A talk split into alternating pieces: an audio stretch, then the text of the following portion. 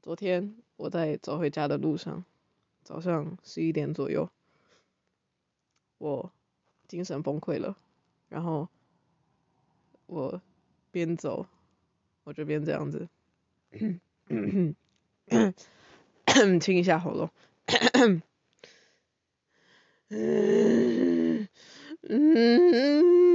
哈哈哈哈哈哈。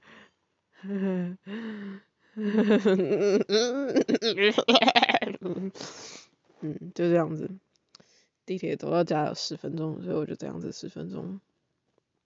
然后在有点快要到解离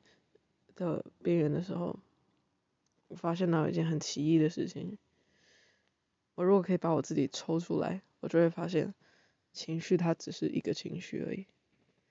你。意识到你不要专注在它本身，你就是你就你就你就看到自己，然后你就看情绪，然后我就发现，哦，酷，它就是一个情绪而已。然后我又发现了我自己的身体，第一次可以这么清楚的感觉到自己的身体，自己的脚在走路，走的路是实的，地面是硬的。对不起，早上吃太多蛋了，一直打嗝。然后抽了麻，抽完之后我就睡着了，一睡就睡到了今天早上九点。所以我说，情绪崩溃跟身体非常累是一样的效力。然后早上会出门是因为开始一个像助理教授的新工作，只有兼职。一个礼拜好像五个小时而已，在 Emerson 旁边的一个叫 Suffolk 的大学。这个教授是一个南方口音很重的一个老太太，你你也不算老太太，可能五六十岁而已。她非常的热情对我。然后他教的是应该是哲，应该是哲学，因为他这个课的名字叫呃经典文明。所谓经典，就是他从罗马还有古希腊开始讲。现在在读柏拉图的《The Republic》，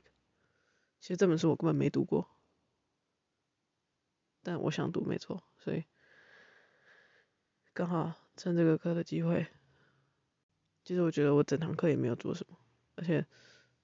他们付我钱付太少了，十九点五一个小时，然后我坐地铁算五块钱好了，再扣掉税扣一扣，真的没剩多少钱。讲一个有趣一点的洞穴的比喻啊。是古典哲学最著名的比喻之一，然后是在《理想国》就是《The Republic》这本书里面开篇第七第七卷开篇讲到的。然后这本因为柏拉图写的就是苏格拉底叙述的，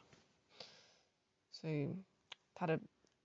他的主旨呢，在阐明哲学教育还有。它这个是作为思想解放过程的必由之路。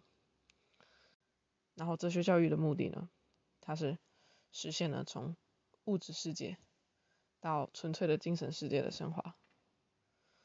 物质世界是你感官能认知的，会消失的物质世界，就好像地下的洞穴。但是后者，精神世界，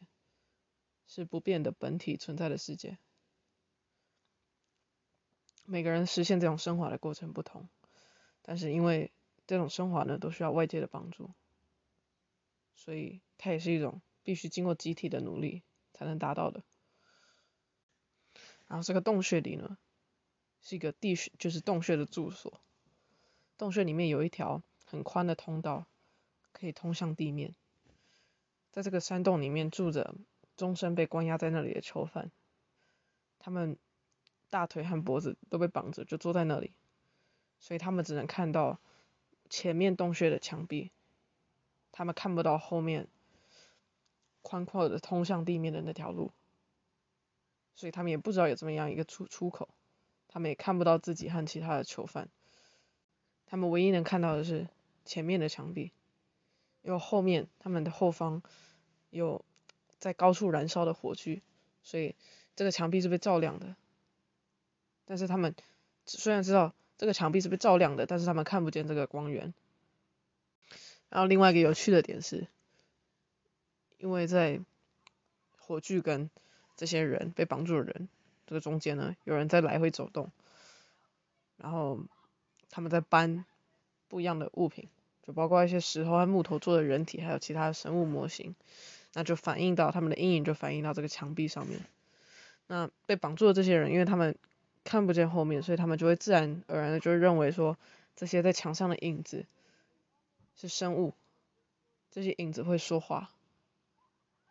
然后对他们来说，墙上演绎的这些事情都是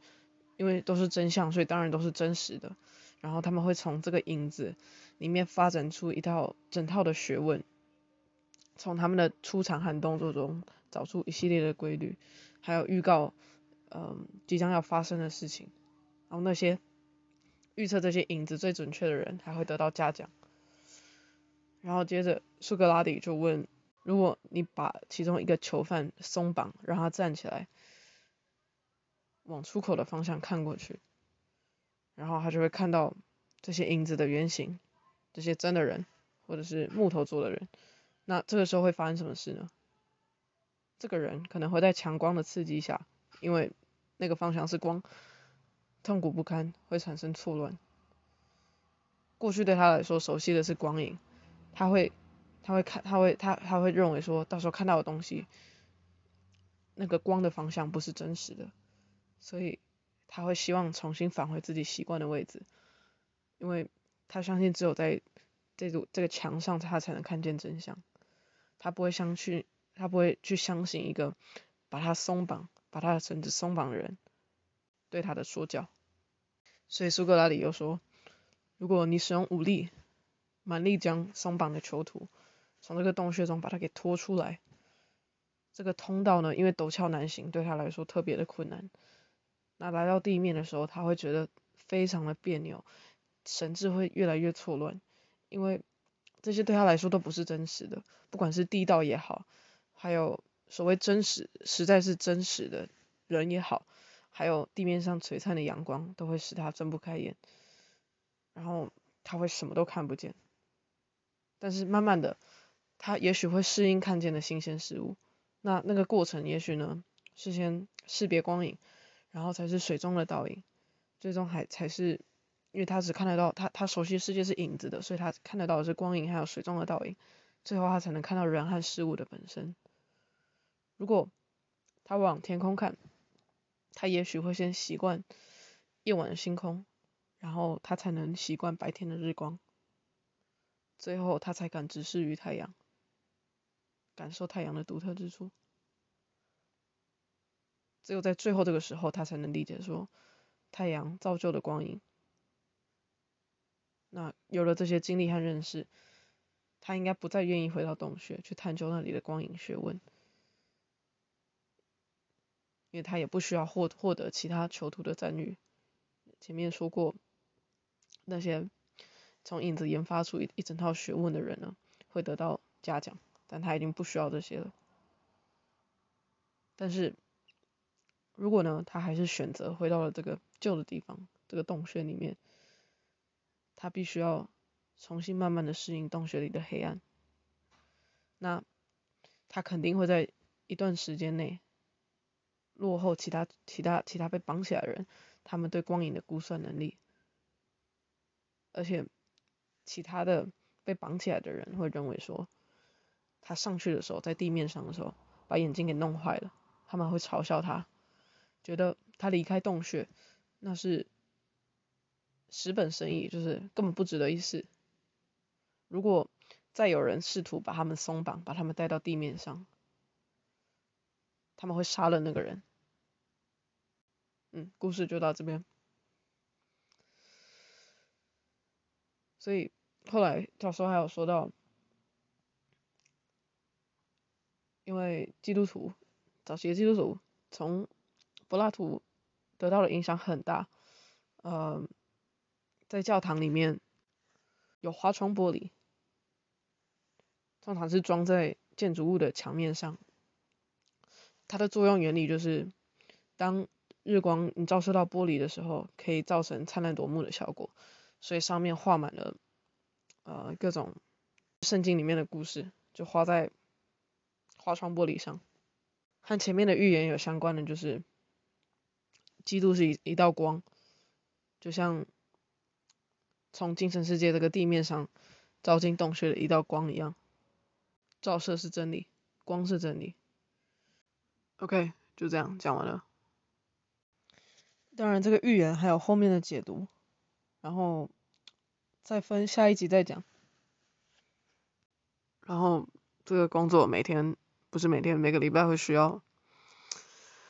测新冠病毒。我的结果出来了，当然是负的，但是我觉得我有必要去测那个 antibody 抗体抗体，不知道，我已经感到很内疚了。我不说了，拜拜。